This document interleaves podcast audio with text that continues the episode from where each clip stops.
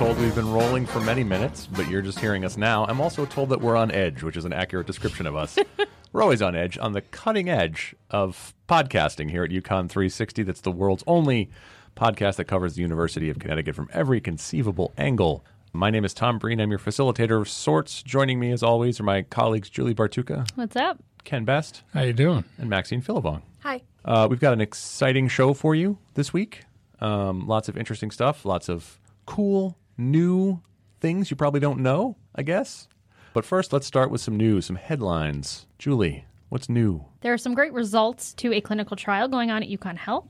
Dr. David Weinstein of UConn Health and Connecticut Children's recently presented what he called remarkable results of his one year clinical trial for a novel gene therapy he developed to treat glycogen storage disease, which is also known as GSD. The genetic liver disorder causes dangerously low blood sugar levels, and patients rely on doses of cornstarch every few hours to keep their glucose steady.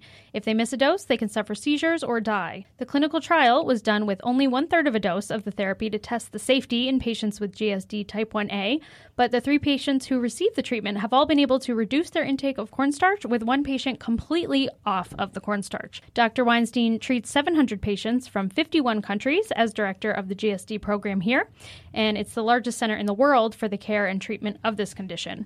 All three of the patients in this cohort will participate in the next phase of the trial, a four year follow up clinical trial study. And in addition, three patients are enrolled in clinical trial testing for a higher gene therapy dose. You can learn more about Dr. Weinstein and GSD by visiting magazine.uconn.edu slash issue and clicking into the summer 2017 issue.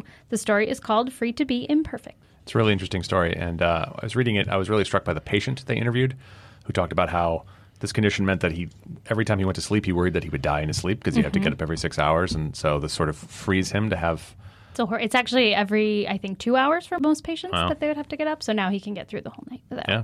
It's very cool. Ken. We have a lot of things on this campus, We do. as I think you know. It's a controversial statement. One one of the things we had not had is an academic press. oh, really? That was until last week cool. when there was an announcement made by the UConn Humanities Institute that they've established the World Poetry Books Group, which is now the only publisher in the United States dedicated solely to publishing books of international poetry in English translation. World Poetry Books is a collaborative initiated by literatures, cultures, and language professor Peter Constantine, who spoke with Julie last year about translation in episode 9 of our podcast. He says the goal of the press is to champion poets and translators from all stages of their careers by creating new communities of readers both inside and outside of the university. The mission of the organization is to publish and promote books of vital world poetry from languages other than English. Professor Constantine says every language has its Walt Whitman, its C.P. Cavafy, or Anne Carson. Yet most world poetry, especially from underrepresented languages, remains underpublished and undiscovered. They've already got their first group of translated books, which includes the work of Italian poet Giovanni Pascoli, Chinese poet Ye Lujin, an anthology of Greek poetry, the Bohemian Austrian poet Rainer Maria Rilke, Greek poet Maria Laina, and Homerica by Phoebe Giannisi, whose work is considered the contemporary Odyssey, which was translated from the Greek by our UConn professor Brian Sneeden. For more information, you can go to worldpoetrybooks, one word, dot com. Very cool. I have a great news item. Do you? Uh, this was actually brought to my attention by someone on Twitter, John Scannell. John, I apologize if I'm pronouncing that name incorrectly. He's a class of uh, 2014 graduate who asked me, Where is the Gardner Dow plaque? As I assume some people will know, uh, on the side of the Hawley Armory, there was a plaque commemorating Gardner Dow, who was a World War I veteran and a UConn student who died while playing a football game at the University of New Hampshire. Has the plaque disappeared? So the plaque is gone. I was unaware. John sent me a picture, so I did some sleuthing, did some uh, some detective work, by which I mean I called Mike Jednak at the UConn facilities, and uh, the Office of Veterans Affairs has recently moved into the Hawley Armory, which is thematically appropriate, and they have a renovated space, and they requested that the plaque be moved inside to their new location because hmm. Gardner Dow is a veteran, and the main sports field at UConn was Gardner Dow Field for many many years. So, mystery solved Good. the Gardner Dow plaque. It's not gone. It's just inside the Hawley Armory. You're welcome to stop in anytime. Well, not oh. anytime, like not three in the morning. Don't break into Hawley Armory to look at a plaque. Please. It's weird. You, University podcast insights break in. I will say you you know in the past you could have looked at it at three in the morning because it was just on the wall outside. Now I have a question for Maxine. It's a student question. Oh man. Was there a lot of talk on campus about the climate strike, which, as we were recording, was last week? There was a lot of talk on campus about the climate strike. There were posters everywhere. A lot of people that I know went out for the climate strike. There are people who left class to go to the climate strike. Um, it was a very, very big event on campus. Almost everyone was talking about it.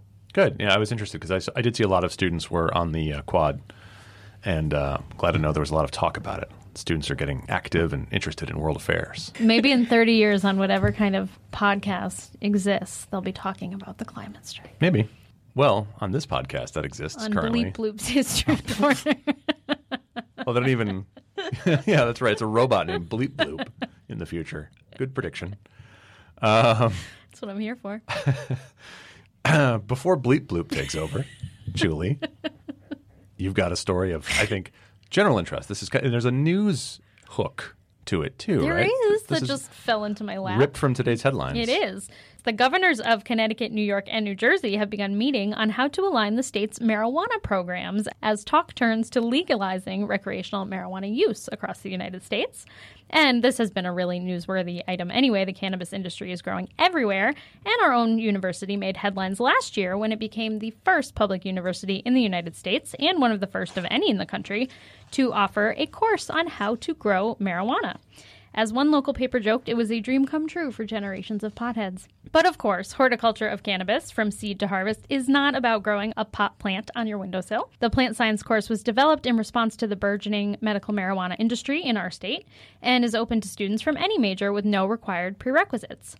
The hemp horticulture course is taught primarily by adjunct professor Matt DeBacco, who earned his bachelor's degree and master's degrees in plant pathology and education here at UConn. DeBacco, longtime plant science professor Gerald Berkowitz, and a litany of guest speakers from the industry not only teach students how to grow cannabis plants, but prepare them for jobs they might pursue in the field.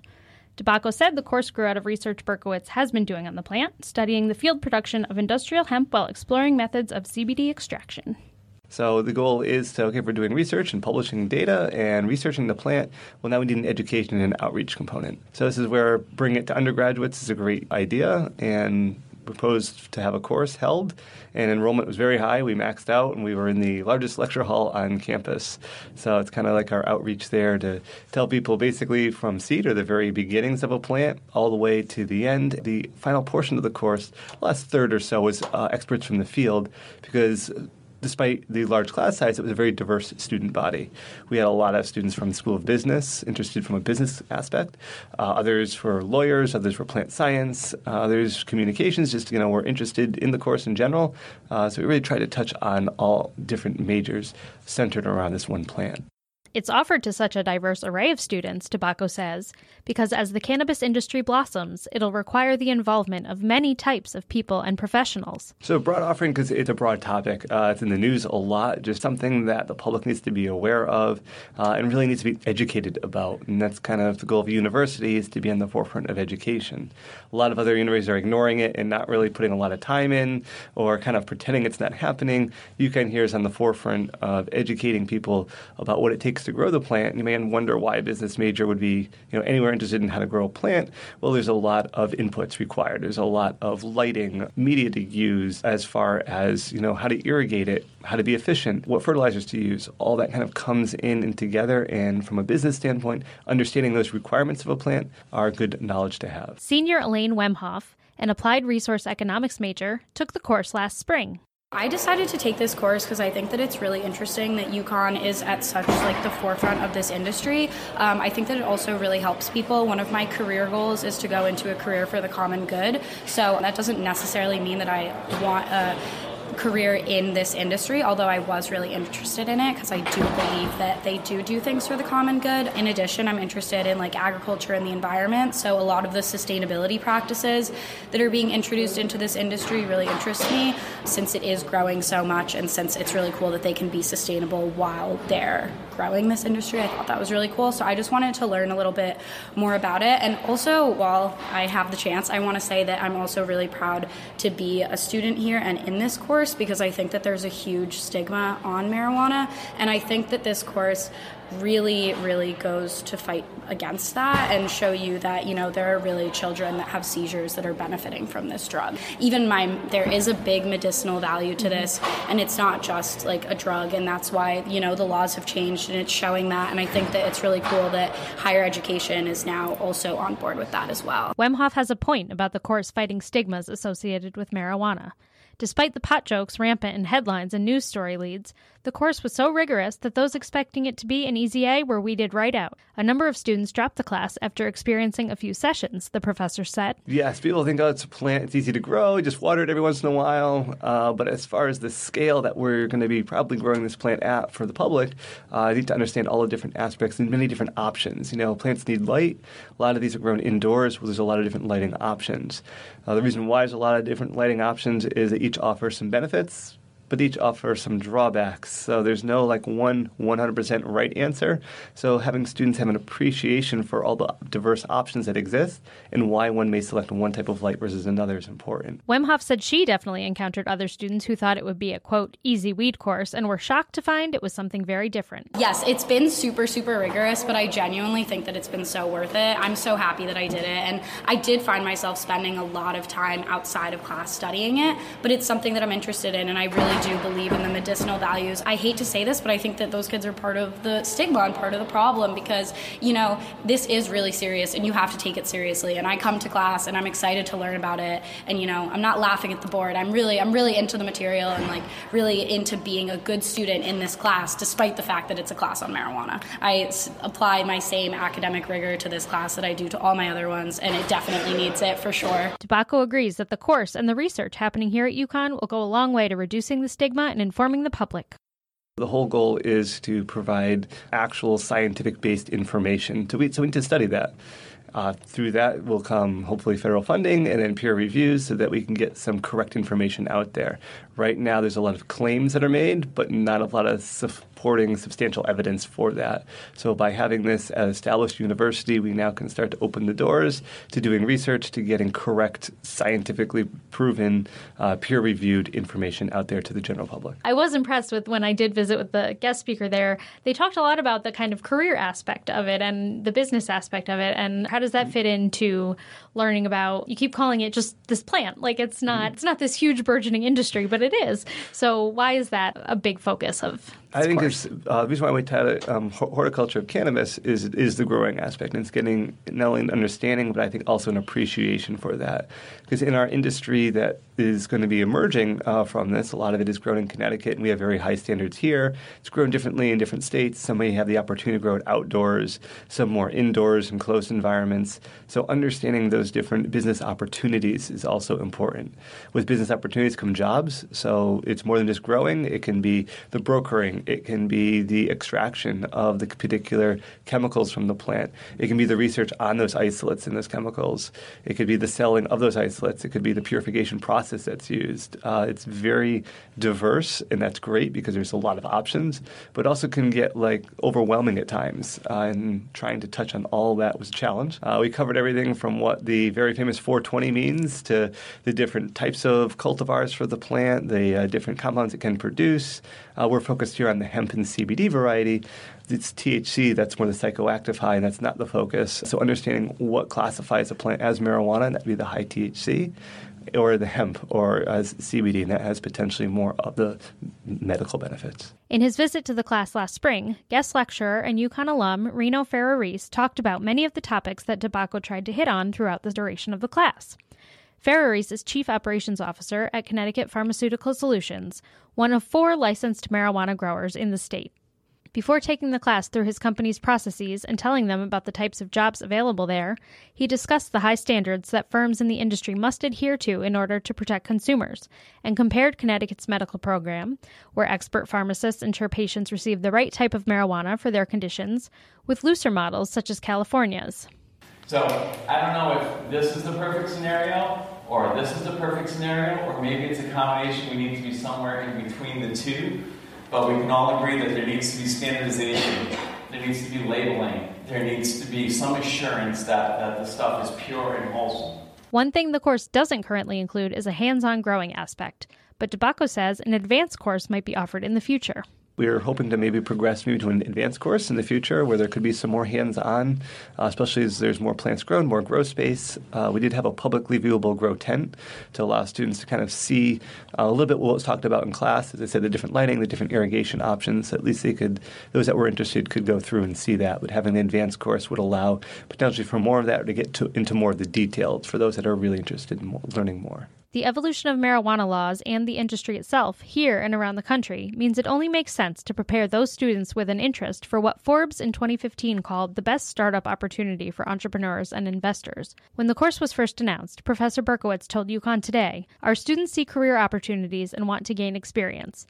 Businesses need highly trained scientists to support the growth of this industry, and they are seeking talented graduates to enter this workforce. With this course, we can help both groups. It's a win win. Wemhoff, for one, is happy her university is preparing students like her for an industry that's expected to generate as much as $40 billion by 2021. I really do enjoy that the class is here because I think that it really does help those that want to learn about marijuana in a different light, that they're able to do that, and that it's not just some drug to take, like that it really is medicinal and has benefits, and you can really study the science of it and the complexities of it and growing it, and you know, what's healthy for people, what's not healthy for people. So I think to reduce that stigma so that people feel comfortable going into that industry, especially really intelligent people, that they feel comfortable going into that and doing that research because it's important and it really needs to be done. Well, it's very interesting. Yeah, it's pretty cool that we have that course. And for those interested, anyone on campus, as I mentioned, students can take. It is SPSS 3995 and it will be offered in the spring. This is something that normal folks have been trying to get going for decades. I thought you were talking about just like regular Right. folks. Yeah, Normal let's, let's as be in clear. He meant NORML is the National Organization for the Reform of Marijuana Laws. Yes. So very interesting to see where this is going to Just go. want to see if you were paying attention. I was paying attention. This is an area of law that's evolving, and law plays heavily into what Ken has for us this Guys, week. the Segway King is back. the Segway King is back. Ken, tell us about it. In 2014, UConn law alum Mike Chase started an anonymous Twitter feed called At Crime a Day, where he describes how easy it is to break the law, even in an obscure way. He digs into the tens of thousands of federal statutes to find the most bizarre way someone can become a federal criminal, such as clogging a toilet in a national forest, writing a threatening letter to a circus clown, which falls under the animal enterprise statutes, leaving the United States with too many coins in your pocket or baggage, specifically $5 in nickels or $25 in pennies, or mislabeling a box of macaroni. You can be arrested and charged for all of those crimes. But after five years of being anonymous, Mike decided to out himself by writing a book titled How to Become a Federal Criminal, an illustrated handbook for the aspiring offender. It's a humorous look at a very serious subject. Uh, Mike's day job is being a white collar criminal defense attorney in the Hartford office of Shipman and Goodwin, and he's also an adjunct professor at the School of Law teaching trial practice. I went to Hartford, visited him in his office, and we talked about the book. There are tens of thousands of federal statutes. I believe the number I heard was 300,000 Right. the specific nature of the crimes and the potential punishment is an issue that you've talked about mm-hmm. to the point where you're asking the lawmakers to be a little bit more careful about punishing people, stopping their lives, putting them in jail, or finding them where they're, they're bankrupt on such small crimes. And it's not an issue that's really new.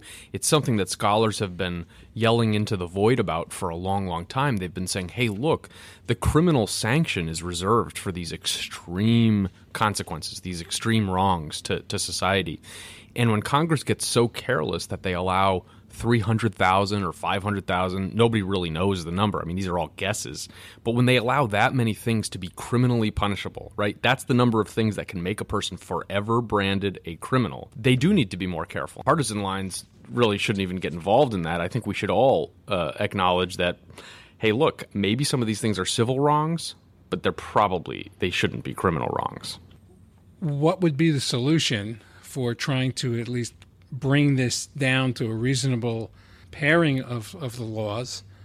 Because the, the general areas that federal law, at least, are looking at over history guns, drugs, immigration, fraud are the major areas for federal crimes. the Constitution, our founding document, says that the government's a government of limited powers, and it says the federal government pretty much leaves the states alone unless there's this interstate component involved, right? Or, or a foreign component involved. And through a provision of the Constitution called the Interstate Commerce Clause, Congress has effectively, over the last couple centuries, said virtually everything in modern American life has an interstate connection. I mean, the internet has done it for us. Yes, they have gone pretty far afield of those core crimes. Those do remain the ones that you listed fraud, guns, drugs, immigration. Those remain the ones that are filling the court dockets. But you still have about 2% of the federal docket that's filled with these miscellaneous regulatory crimes, which means that a couple thousand people a year still are getting criminal convictions for things that you would never think of, like, you know, mislabeled fruit cocktail or I don't know, maybe clogging a toilet in a national forest. I don't know, but but you know, those things get included. But your point really being the severity of the implications of a federal crime could bar you from jobs. Yep. All the things that would be typical of just living your life. And and not to mention having to foot the bill for lawyers, which are expensive. Also, take aside imprisonment, set aside loss of rights. What about just being branded a criminal, right? A, a label that should be reserved for the most offensive moral wrongs in society, not things that we would think of as minutia. The attractive thing and the interesting thing, the funny thing about this book is is the minutia Right. that you're that you're pointing up. So what's the weirdest thing that's that's in there that you that you've come across so far? Because I realize you haven't really. This is a of the three hundred thousand laws. You've only got a couple thousand at this point. Yeah, I'll, I'll, we'll have to circle up at the end of the next 800 years when I finish the task, and I'll tell you then. I've always loved margarine crimes. I've loved these crimes that came out of the feuding between margarine and the dairy industry. And when margarine was uh, effectively getting punished by dairy producers, and they were saying, we want to make it very hard for margarine to do business and eat up our market share. So they put all these onerous requirements, some of which remain on the books today, like if you're serving individual servings of margarine in a restaurant, they must be triangular in shape. I like that particularly issue close to my heart because here in Hartford, Connecticut in the 1950s, a guy named Joe Trawoski was actually hauled off and charged criminally for selling square pats of margarine in his restaurant. Well, the, the food crime pyramid is a favorite of mine. When I looked at it, I copied the page, uh, and the margarine and butter crimes you just referenced are at the top of the food pyramid, followed by the fruit and vegetable crimes, the meat, egg, and dairy crimes, and the bread and pasta crimes. And I think the prime example that you point to in the book is the ham and cheese sandwich right. and the regulatory impacts of the ham and cheese sandwich. Uh, would you explain that for the for the unknown listeners? Yes, sure. So, I mean, we all have heard of the ham sandwich's unique role in the criminal justice system, which is that it, it's the old lore of all criminal defendants is, hey, look, you could indict a ham sandwich because it's it's very easy to get an indictment. But what a lot of people don't know is how regulated a ham and cheese sandwich actually is in the United States. So much so that two federal agencies, the FDA and the USDA, they regulate that sandwich intermittently depending on where it is in its life cycle. So And whether there's a piece of bread on top exactly or not. Exactly right. They're, they've actually there are government guidance documents that have been issued. You can go find them on the internet, real easy, where the USDA and FDA have drawn a line in the sand and they've said, okay, open face sandwiches, you have that. Closed face sandwiches, we'll, we'll take that over here. And it's it's it's it's sort of ludicrous if it wasn't real. And, uh, and and it's true. So every component of a ham and cheese sandwich is regulated by the federal government in some in some way. Now, we just had an incident recently about weather forecasting by a non meteorologist. And there are statutes for this, which I would like you to address.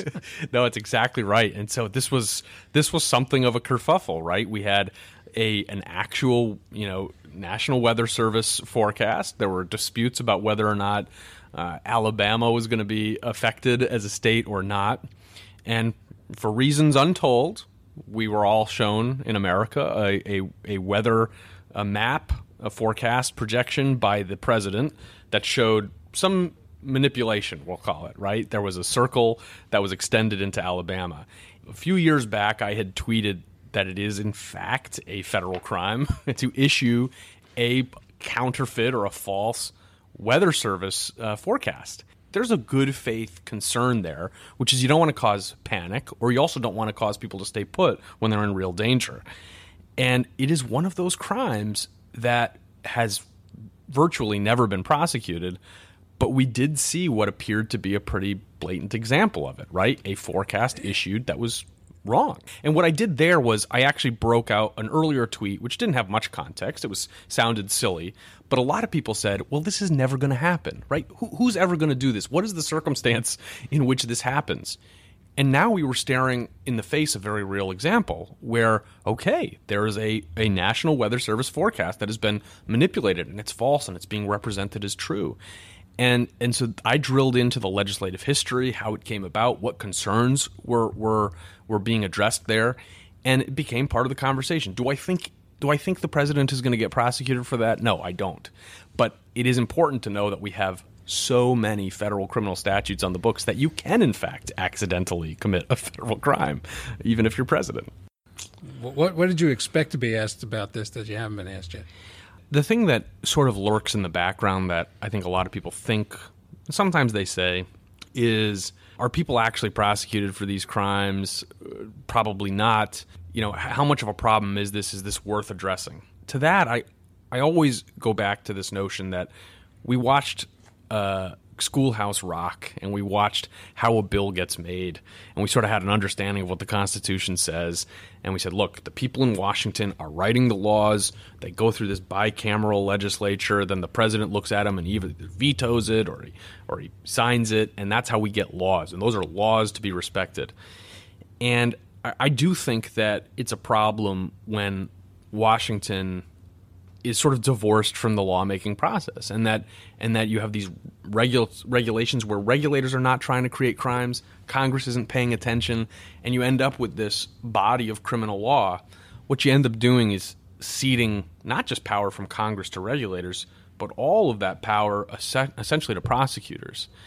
And and I think what we've seen, if we've seen anything over the last couple years, it's that when you entrust too much enforcement authority in particular people if you don't agree with those decisions or if they're politically motivated, that can be a pretty scary thing. And under the current system, unless there's change, there's not a whole heck of a lot we can do about it. I think, if anything, some of these things may have started out looking like a lark. They may have looked silly or uh, uh, as some sort of just pure satire. But the truth is, I think they actually touch on a deeper issue, which is how much discretion do we want to entrust people with when our freedom is on on the line. You know, we've sort of touched on that, but I think that's an important point that underlies the whole project. Uh, so you have to be careful, folks out there. You never know when you could be breaking the law. That book is hysterical. There are, but this is a serious subject, as he says. People have to think, specifically the lawmakers, about what they can do to change things so people are not seriously harmed by being charged with a crime that is not that serious. I hope we're not implying that writing a threatening letter to a circus clown is not serious. I mean, like that that should be illegal, right? I mean, writing a threatening letter to anyone should be illegal. Absolutely. It's just the fact that it's so specific, I think.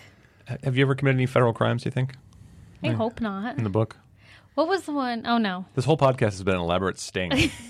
just trying to get you to admit to well, the food, breaking the, the law. food pyramid is really the serious thing. Welcome was to the UConn Narc podcast.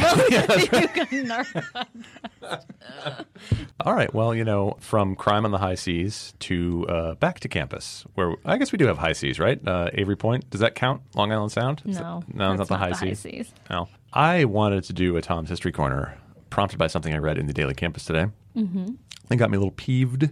So this was about the Depot campus, and since it's October, Spooky. yeah, exactly. This is maybe thematically appropriate, but there was a reference in a Daily Campus opinion column to UConn having bought the land that is now the Depot campus. Not something we'd ever do. No.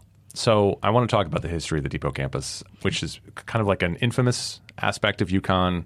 It's something that comes up this time of year, and in my capacity as someone who has to deal with the film and TV requests, I deal with it a lot. It is your favorite area of expertise. It's my least favorite. no, that's not true. No, that's it does true. come up in an inordinate amount in your job, I It think. does. So if you don't know, the Depot campus uh, is a property on Route 44 in Mansfield that used to be known as the Mansfield Training School, which was a facility established in 1919 that was a residential care facility, I guess, for people who we today would say have developmental disabilities or um, psychological disorders, or in some cases just behavioral problems. It was it was a they cast a wide net back then. And this was the common practice in the United States at the time, large institutional facilities. At its height in the 1960s, there were almost 1,900 people living there Wow. and almost 700 staffers, including many who lived on the campus. This was a big operation. They had their own power plant, they had their own fire department, they had their own uh, beauty salon and barber shop, they had a farm where they grew their own food, they had uh, industrial textile workshops where they had giant looms where they made products for sale. It was a self sustaining community. That's really interesting. And there were other aspects about it too, like they had a band that played uh, on the Ed Sullivan Show and played at the White House for John Kennedy. They had a, a famous chorus, all kinds of different things. But there were also, as was common in facilities of this type at the time, lots of problems, and people, uh, the people who lived there were not always treated very well, and in some cases were treated probably in ways that would be criminal today. So, starting in the 1960s, but really picking up steam in the late 70s, there was a movement across the country called deinstitutionalization, in which these large uh, institutional facilities were attacked by lawsuits and by government new legislation aimed at getting people in the facilities out of large institutions and into community care. Deinstitutionalization had a very mixed record, which we don't have to get into. But as a result, from its height, about 1,900 people in the 60s, by the early 90s, there were fewer than 30 people living there. I didn't even realize it was around that long. This is a giant facility. There, at its height, there were 100 buildings on the campus. Now there are about 50. So the state closed it, found placements for everyone who had been living there. Then the state did what occasionally the state likes to do and assumes UConn will save the day. and so we didn't buy the property, we were given the property. It was hoisted upon Yes, us. we did not have a choice. Uh, so since then, UConn has tried to make a silk purse out of a sow's ear, and we do have some really interesting work being done there. We have found use for a lot of the buildings. Julie and I were just there this summer. We did a really cool thing there. Yeah, we were participating in an experiment, a haunted. Ex- no, it wasn't a haunted experiment at all. It was it was an engineering experiment um, about haunting. No, and so uh, so we've tried to make the most of it, but a lot of the buildings had been uninhabited for decades by the time we got it in the early '90s, and they are they have good bones, as they say. I mean, they're made of brick; they're very solid but on the they're outside. very spooky. They, uh, and so they're they're falling apart inside, and in some cases there are, I mean, there's like rampant black mold. There's asbestos issues. There's all kinds of remediation issues, as you would imagine. This place had a coal-fired power plant. I don't want to think about what's in the ground around that. Is that why we can't just knock them down? Oh, we j- can't just knock them down because it would be very expensive to do remediation, and also because it's on the National Register of Historic Places. So we would actually have to get a law passed allowing us to knock down these buildings. So they exist in kind of a weird limbo where we can't renovate them because it would be very, very, very expensive. And what would be the point when we have a campus here where lots of people attend class and live, and we can't tear them down? So they've become a popular destination for thrill seekers. Uh, and every year in the fall, particularly freshman students at UConn go out to the Depot campus to see if they can find ghosts. Side note: ghosts aren't real. Um, What? yeah, uh, we can have a longer discussion about that. But the problem with this is it's really dangerous. Some of those buildings are not safe at all for people to be in. A few years ago, someone was stealing copper from one of the buildings, which is also something you should not do, and fell off the roof and w- was in intensive care for over a week, nearly died. It's really not. I mean, people just fall through floors. I mean, it's it's dangerous out there. There have been some horror movies shot there. One is called House of Dust. If you uh, if you get a chance to see it, it was made in the early 2000s. They used some exteriors there and also shot at Eastern Connecticut State University. It's not bad. but in general, High praise. High praise. In general, we say no to ghost hunting TV shows, and I seriously get three or four requests from ghost hunting TV shows every year. We still have ghost hunting TV shows There- around to request. There are a lot. There was one really hurt to say no to it. It was called the Ghost Rapper. I and it- can only imagine. And it was someone who traveled to haunted sites around America and rapped about them. That's amazing. And the reason we say no, Invite him back. the, the reason we say no is because once people see these, they want to come out and see for themselves that there are ghosts. Side note: ghosts aren't real, and um, they can. Uh, it's one thing to like just drive around during the daytime. That's fine. It's public property. But people try to get into the buildings, and they try to get into the buildings at night. There have been fires started there. There was a fire started in February of this year, and our fire department can't just watch an old building on that campus burn down because there's no electricity, there's no gas hookup. So if there's a fire, that means someone set the fire. So they have to go in and make sure everyone is out of the building, and that's really dangerous for them. So, in conclusion, this is old man Breen saying, "Stay off my lawn." In this case, my lawn is the old Mansfield Training School, now the Depot campus, and uh, it's not haunted. It This whole episode is just a PSA to It- stay out of those buildings. this whole podcast. This is what we've been building. This is to. what Tom's long con Yeah, this resulted it. in. Playing This the long it. game, Breen. Um, so yeah, that's the Depot campus. It's a very interesting story, fascinating history. There are former residents who are still alive and who still meet every month, have breakfast in Willimantic. Um, but uh, yeah, it's not haunted because nothing is haunted. Except your soul. Just kidding. On, on that note, uh, next week, uh, Bleep Bloop will be taking over for me because I've You're sure it's not for me? because I've, I've fulfilled my destiny and told people not to come to the Depot campus. All right. Well, uh, thanks for listening. Um, before we go, if you're craving more of this, we're on Twitter at UConn Podcast. Uh, Maxine, you're also on Twitter. I am on Twitter at Maxine Philibong. Julie, At Julie Bartucca. Ken, we're going to make a Twitter account for you. What do you say? Let's do it. There is one. Not a good idea. I'll Not run a it. good idea. I'll run it for you, Ken. Just I have a plug. Can I plug? Oh yeah, yeah. Um, UConn Health Journal will be live soon after you hear this at healthjournal.uconn.edu. And if you're going to be in Milwaukee Yes. between October 13th and 16th, particularly for the HighEdWeb Conference, we're going to be presenting about podcasting because we're so good at it. We are. yeah, that's it. Ken, anything you want to plug? Today.uconn.edu. That's, right. where you find me And you can hear us on Friday mornings on WHUS, UConn Sound Alternative. at 11 o'clock. Maxine. I have nothing. Me neither. All right. Thanks for listening, everyone. Don't come to the Depot campus.